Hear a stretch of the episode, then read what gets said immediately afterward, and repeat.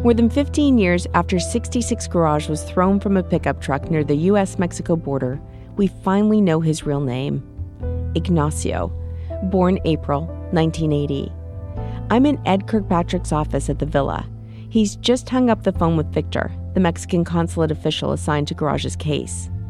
Ed tells Victor the DNA results are finally in, and it's a match. So then Ed and I walk through the maze of hallways to room 20. Ed leans over Garage's bed. Ignacio. Ignacio. Ed and I look for a sign, some spark of recognition, a movement in Garage's eyes. Garage just stares at Ed. Is he staring because he's reacting to his name? Or to Ed leaning over him? I'm not sure. Ed calls for Andy, Ignacio's nurse, because Andy speaks Spanish. Se llama Ignacio. Garage looks at Andy, then me, then Ed. We go through a series of commands and questions, hoping for a reaction. Si puedes levantar la mano izquierda. Si, si te, si Lift your left hand if your name is Ignacio. Ignacio. Puedes batear los ojos dos veces para no. Blink once, blink twice. Garage smiles, but I can't tell if that means he understands or that Ed, Andy, and I look ridiculous. Ed says his name again. Ignacio. Nothing. I don't know what I was expecting. I suppose I thought that once Garage heard his name, he would somehow come back to life. I'd become like the other families at the villa, the people I'd once written about. Like Steve, whose wife was in the motorcycle accident. He's always looking for signs of life in Rafaela. Is she squeezing his hand? Is she looking in his direction? Is she smiling at him? I had once described the families at the villa as being in a state of disbelief, their circumstances forcing them into magical thinking. At this point, how was I different? I'm Joanne Faryon. This is Chapter 4 of Room 20, a new podcast from the LA Times studios. It's about a man called 66 Garage who lay in a hospital bed for 15 years, unidentified, and about how my search for his name and the circumstances that put him in a San Diego nursing home changed not just his life, but changed my life too.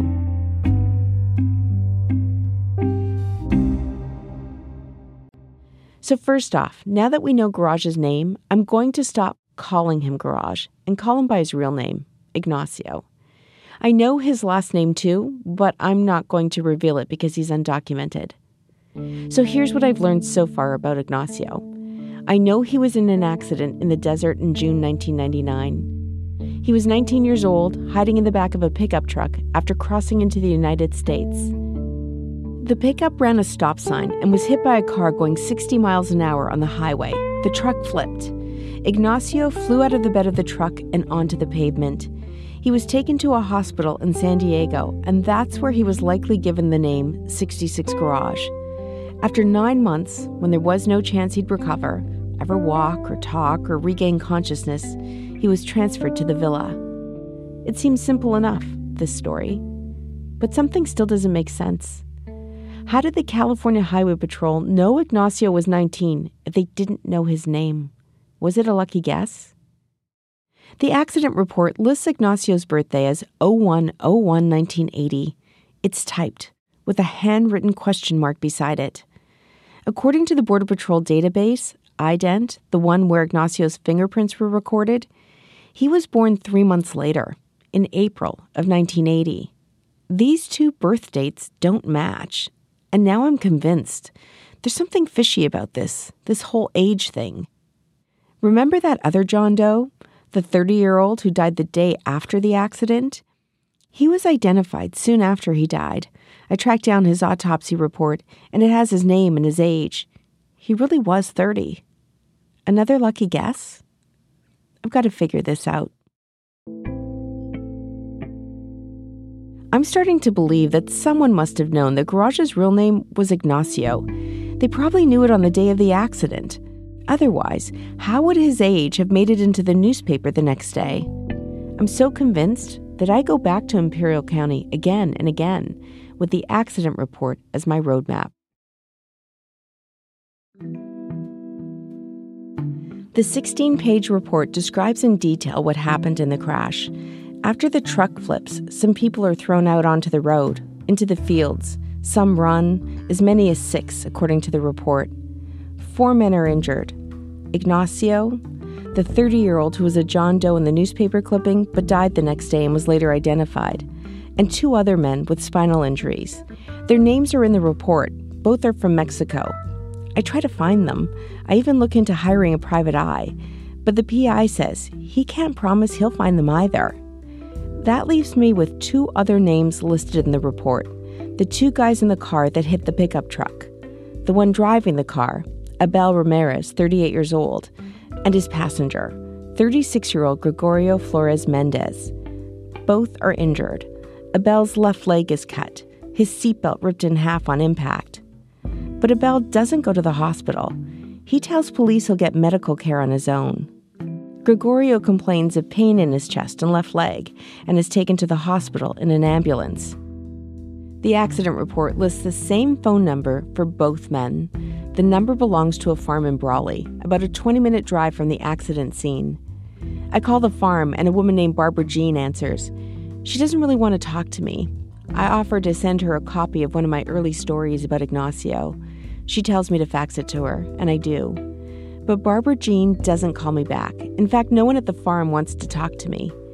Eventually, the guy who runs the farm, a man named Dan, speaks to me on the phone. And he's angry. Dan doesn't want to talk about the past, but he confirms that Abel used to work for him. Dan tells me that Abel has since died. Gregorio, though, he still works there. And Dan remembers the accident. He got a call because Abel and Gregorio were on their way to work on the farm that day. He drove out to the scene to check on them. He says the other guys, the guys in the pickup truck, were, as he put it, a bunch of illegals. I hear that a lot in Imperial County, the word illegals, to refer to undocumented migrants, many of whom work in the fields. Dan won't give me Gregorio's number, but he says he'll give Gregorio my message that I'm trying to find him. I hang up, pretty sure Gregorio will never get that message. Imperial County is farm country. Picture a grid of rural roads marking farmers' fields carrots, cauliflower, onions, lettuce, broccoli, corn. It's all grown here. Sometimes I see no one in the fields or just a lone tractor. But one time I get lucky and see a field full of workers. The people who own the farm in Brawley won't let me on their property, but there's nothing stopping me from parking my car at the side of the road and waving down the men in the fields. A guy named Jorge is sitting in a truck not far from the road. I walk over and introduce myself. I show him Ignacio's photo. I explain he's been in a hospital bed for 15 years because of an accident that happened not far from here, and that I'm searching for a man named Gregorio who might know what happened. As we talk, other men gather around the truck. Jorge speaks English, so he translates. No. Gregorio? He, no, so no. Gregorio was in an accident, the same one he was in. So I want to ask Gregorio what he remembers about the accident. Gregorio, él venía con Gregorio cuando pasó el accidente, pues si quiere saber si, si lo conoce. ¿Y este también? Dicen que este murió.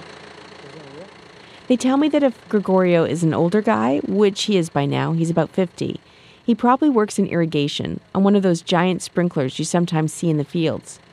Jorge doesn't work for the same farm owners, but he says he'll ask around, and we trade phone numbers. I go back to the accident report, and I find the name of the first responders. David Yaryan is listed as the photographer at the scene of the accident. I find his address. His wife Cindy is in the front yard watering plants. She calls for David in the house, and the three of us talk in the driveway.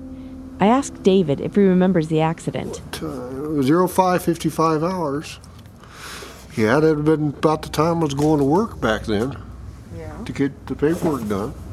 Despite being listed on the accident report as a photographer, David says he's never taken a photo at an accident scene. But he might have been there that morning because the sheriff's department was often called for backup when there was a big crash on the highway. I tell David there's something I'm trying to clarify how someone at the scene knew Ignacio's age, but not his name. I ask him if there's an unconscious person at an accident scene, would you ever estimate an age to put in your report? You, you could give a, a age, uh, you know, a broad spectrum, yeah. like 15 to 20, something like that, a young adult type thing. But I wouldn't narrow it down any more than that.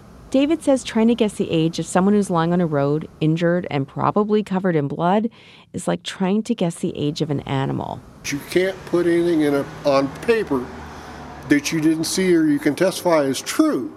You don't want to put something in there and find out otherwise. So why would they? How would they know he's 19? Your guess is as good as mine. Anyone else you think I should talk to? Most of the sheriff's deputies back then are gone or Well, who's the highway patrol officer? Uh, Heather Chase. Okay. So she lives not far from you. So now I go find Heather. Heather Chase is listed as the officer who wrote the accident report. She isn't with the Highway Patrol anymore, but she still lives about 20 minutes from the accident scene. Her house is near the end of a cul de sac in a neighborhood full of Spanish style tract houses. I knock on Heather's door several times over the course of a few weeks before I catch her at home. She agrees to talk to me, but asks me to turn off my recorder. Heather has short blonde hair, she's in her late 40s, but looks younger. She remembers a lot about the accident because it happened on June 10th, 1999, her 31st birthday. Heather remembers getting the call and hoping it wasn't serious. She wanted to go home early to celebrate. When she saw the bodies on the ground, she says she felt guilty for thinking about herself first. She remembers the man lying on the center divide with a large gash on his head. She believes that was Ignacio. I show her what she wrote in her report that day that Ignacio's birthday was 01 1980. The date is typed, but there's a handwritten question mark beside it. What does that question mark mean? I ask. She says she doesn't know. How did she know he was 19? Heather says someone must have told her, so she wrote it down. She's certain she wouldn't have guessed an age. The day after the accident, she says she called the hospital where Ignacio was taken. She was surprised he was still alive and still unidentified. She was even more surprised by the name he'd been given 66 Garage. Heather's never forgotten the man they called 66 Garage. She says about six months ago, all these years later, she was getting gas when she heard one of my early reports about Garage on the radio. According to medical records, 66 Garage was traveling in a van near El Centro when it crashed back in June 1999. And she thought, oh my God, he's still alive. I ask Heather one more question before I leave. It's a question that's been in the back of my mind since I got the accident report. Was the pickup truck carrying Ignacio? Was it being chased by the Border Patrol? Heather says she doesn't remember. Is something interfering with your happiness or preventing you from achieving your dreams? Sometimes small daily frustrations get in the way of my bigger picture goals. When that happens, it's always better to have someone to talk to. Now, BetterHelp is doing just that. BetterHelp will assess your needs and match you with your own licensed professional therapist, and you can start communicating in under 24 hours. It's not a crisis line, it's not self help, it's just professional counseling done right and securely online. Once you create an account, you can log in anytime to send a message to your counselor, and you'll get timely and thoughtful responses. If you prefer video or phone chats, you can schedule those too. If you visit their website today, you can read their daily testimonials from real users. Many say how easy it was to build trust, even just over chat. If you'd like to join the over 500,000 people taking charge of their mental health, then go to betterhelp.com. And for Room 20 listeners, we have an additional special offer. Get 10% off your first month at betterhelp.com slash room20. That's betterhelp.com slash room20 for 10% off. I've spent many sleepless summer nights tossing and turning because my comforter was causing me to overheat. I tried many different brands and none seemed to work. Either they were too thin or they just didn't keep me cool. Now, with the breeze from Buffy, all of that has changed. The breeze actually regulates temperature, so I don't get any more night sweats, Plus, its plant based eucalyptus fabric is softer than cotton and naturally soothes skin. It's even earth friendly. Eucalyptus uses 10 times less water than cotton to grow and is produced using recyclable, earth friendly solvents. So, why not choose 100% plant based bedding that's better for the environment? If you're interested in the breeze, you can try it for free in your own bed. And if you don't love it, return it at no cost. And for Room 20 listeners, we have an additional special offer. For $20 off your Buffy comforter, visit buffy.co and enter the code ROOM20. That's buffy.co with code ROOM20 for $20 off your comforter. Again, I go back to the accident report. Who else could have guessed Ignacio's age? I contact the local paramedics, the office that would have responded to the 911 call. The dispatcher, an older woman, seems surprised that I'm asking about an unidentified migrant. There are so many, she says. Another guy tells me he has a desk full of ID cards. They fall out of pockets and into the back of his ambulance all the time.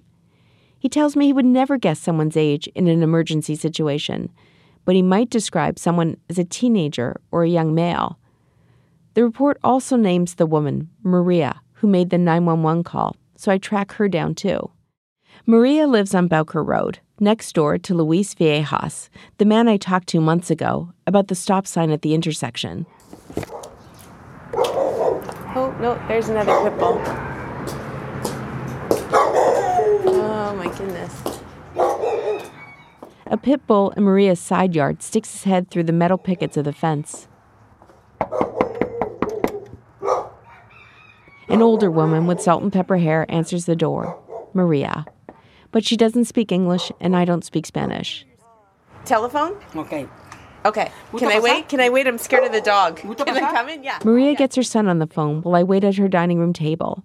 She tells him she doesn't remember making a 911 call. ¿Eh? ¿Un accidente? No. Another dead end and another mistake on the accident report. While I'm here, I go next door and say hello to Luis Viejas. And for the first time, I meet his daughter, Brenda. She remembers the accident. I remember hearing the the cars crashing because you could hear it from my bedroom. It was early in the morning. Brenda lives at home with her parents in the same bedroom where she was sleeping on June 10th, 1999.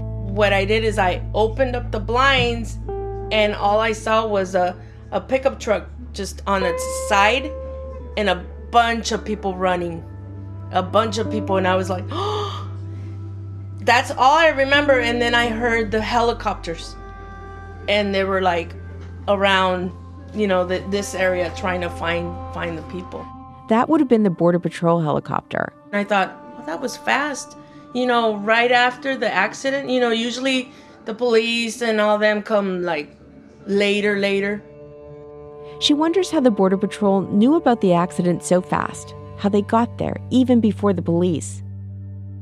Brenda and Luis know I'm looking for witnesses from the crash, and Luis remembers something. Something he heard at church from someone who knows someone. He knows because there's a man that goes to our church that knows Luis says he was telling a friend about the accident, and that friend said he knew someone related to someone in the accident a woman. According to this friend, this woman works at Big John's, a convenience store less than 10 minutes down the road. I get my car and head over. I'm going to speed up here and tell you it took me a few weeks to finally meet with a woman named Maria Flores, Gregorio's sister. Gregorio, one of the few guys living who was involved in the accident. Maria tells me Gregorio lives on the other side of the border, in Mexico, and commutes to work on the farm. Eventually, Maria sets up a meeting between me and Gregorio. She tells me to be at her house in El Centro one Monday afternoon in January 2016. It's winter in the desert, late afternoon. The sun's still high enough to light the sky in indigo blue. I park on a residential street lined with single story homes. I'm nervous as I get out of my car. I often get nervous before a big interview. It was tough to find Gregorio, and I've built this moment up in my head. What if he doesn't remember anything? Maria answers her front door. Her living room is dark. And there he is, Gregorio, sitting on the couch. He's fit, with a handsome face, weathered from a lifetime of working outdoors. Gregorio doesn't speak English, so his niece, Carolina, translates. So, what do you remember from the accident on Evan Hewes Highway and Bowker Road? Sí, que, que se acuerda del, del accidente que tuvo. Le quiere contar todo. He remembers everything. Oh, so tell me from the beginning. Back then, Gregorio carpooled to work with Abel, the man who was driving the car that day. They both lived in Mexico and routinely crossed the border to work. They were on the highway when Gregorio saw the pickup truck on Bowker Road. He says he could tell the pickup truck wasn't going to stop at the intersection. venía recio como unos 50 millas, yo creo. He says the driver was going fast, maybe 50 miles per hour. He could see the pickup wasn't going to stop, and then they hit it. I asked Gregorio, was anyone chasing the pickup? ¿Quién lo estaba, quién lo estaba persiguiendo? la migración. He's saying border patrol. Gregorio says he saw Border Patrol's flashing lights close behind the pickup when the accident happened. So it's true. The pickup carrying Ignacio sped through the stop sign because it was being chased by Border Patrol. Yet there's no mention of a chase in the newspaper story or the accident report. And and so you get hit, and then what's the next thing you remember? Que ya que le pegó el carro, ¿qué es lo siguiente que se acuerda? Pues nos quedamos allí en el carro porque estábamos un ratito as- en shock. Gregorio says he and Abel stayed in the car because they were in shock. So they just sat there trying to like talk to each other, trying to make sure. El cinturón de aquí con el, el cinturón de seguridad y, y yo pues me golpeé, lo- quebré los, los dedos enfrente, el- fracturé el pie y, y ya Uh, the gentleman that was driving, um, the impact was so hard that his seatbelt busted, and then he broke his his toes on his foot. And what did you see happen to the pickup truck? pues ahí quedó maromeado y mucha gente corrió. Gregorio saw people spill out of the back of the truck and run. He remembers two men who couldn't move, one lying on the pavement, the other in the dirt on the side of the road, both face down. According to the accident report, the man lying on the pavement was Ignacio. Gregorio says he assumed that the two men lying face down were already dead. Tenían sangre alrededor. He they had blood all around them. Esas personas sí. Gregorio remembers that there was clothing strewn everywhere. He thinks the men in the back of the truck were hiding under suitcases. No sé, porque allí estuvieron ellos y llegó la, la, la ambulancia y la, nosotros nos llevaron, a mí me llevaron. al- pero allí estuvieron. The ambulance took him and one of the unidentified men to the hospital. Gregorio says the man looked dead. Gregorio spent eight days in the hospital and was off work for a month. Abel, the driver, the one whose seatbelt torn too, six months after the accident, Abel died from a blood clot. Gregorio believes it was from the impact of the crash. Gregorio still drives by that intersection, and each time, he says, he thinks of the accident. I hear a lot about Border Patrol chases when I'm in Imperial County, that they were common and often unreported back in the 90s. In 1992, one chase began on the freeway in Southern California and ended in a suburban neighborhood near a high school. Six people died, including four teenagers. That crash led to changes in the Border Patrol's pursuit policy. Agents had to stop the chase if the risks outweighed the danger posed to the public if the suspects got away. That policy is still in place today. Earlier this year, a ProPublica and LA Times investigation found that in the last four years, 22 people were killed in Border Patrol chases, and at least 250 people were injured. One six year old girl wound up on life support. I wonder what the Border Patrol saw that morning back in 1999 that made them believe the people in the pickup truck posed a risk. And if they were pursuing someone they thought was dangerous, why weren't those details included in the official accident report? I imagine Ignacio as a teenager, riding in the back of that pickup truck, hiding under suitcases.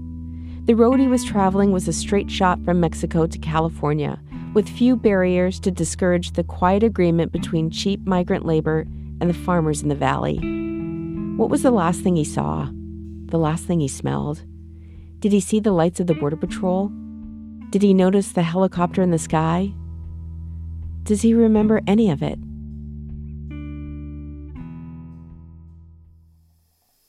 Today in room 20, the California sky looks gray through the patio doors. It's late afternoon. when you notice it's time to turn on the light. The radio is on, and there's music playing, something upbeat from a Spanish language station. I'm sitting on my black folding chair between Ignacio and his new roommate, Omar, the man who was riding his bike when he was hit by two cars. I'm writing notes on my laptop, like I usually do. Omar hasn't changed his position in weeks. He's staring at the ceiling. I don't know if it's the gray sky or something else about my mood. I wonder why I'm still sitting here, in this room. It all feels hopeless. I write in my notes that day nothing has changed. And then something happens. I look up from my laptop and see the roommate, Omar, turn his head toward the radio in slow motion, like if he moves too quickly, something might break. I walk over to his bed and look directly at him. So, I'm friends with the man next to you, so I come see him. Yeah. I've never really seen Omar's face before. He's always looking up at the ceiling. He has huge brown eyes, and they're open. And then I just noticed you were trying to look up. Do you want to blink once for yes? Are you trying to tell us you're here? He blinks. Blink once if you know your name is Omar. He blinks again. Okay, okay. Good job. I saw it. I saw it. Okay, Ed, I'm going to get Ed here. I'm going to get the nurse here. I text Ed Kirkpatrick. Can you come soon? Must show you something. Next time, Omar is awake and I go to Ohio and meet Ignacio's sister. What she tells me convinces me someone did know Ignacio's name the day of his accident. This show was reported and executive produced by me, your host, Joanne Faryon. My senior editor was Susan White. Room 20 was produced by LA Times Studios' Clint Schaff and Camila Victoriano, with production support from Neon Hum Media. Special thanks to Sam Tari and Andy Trimlett for production and research help during my reporting. To discover more about the story, go to latimes.com slash room 20.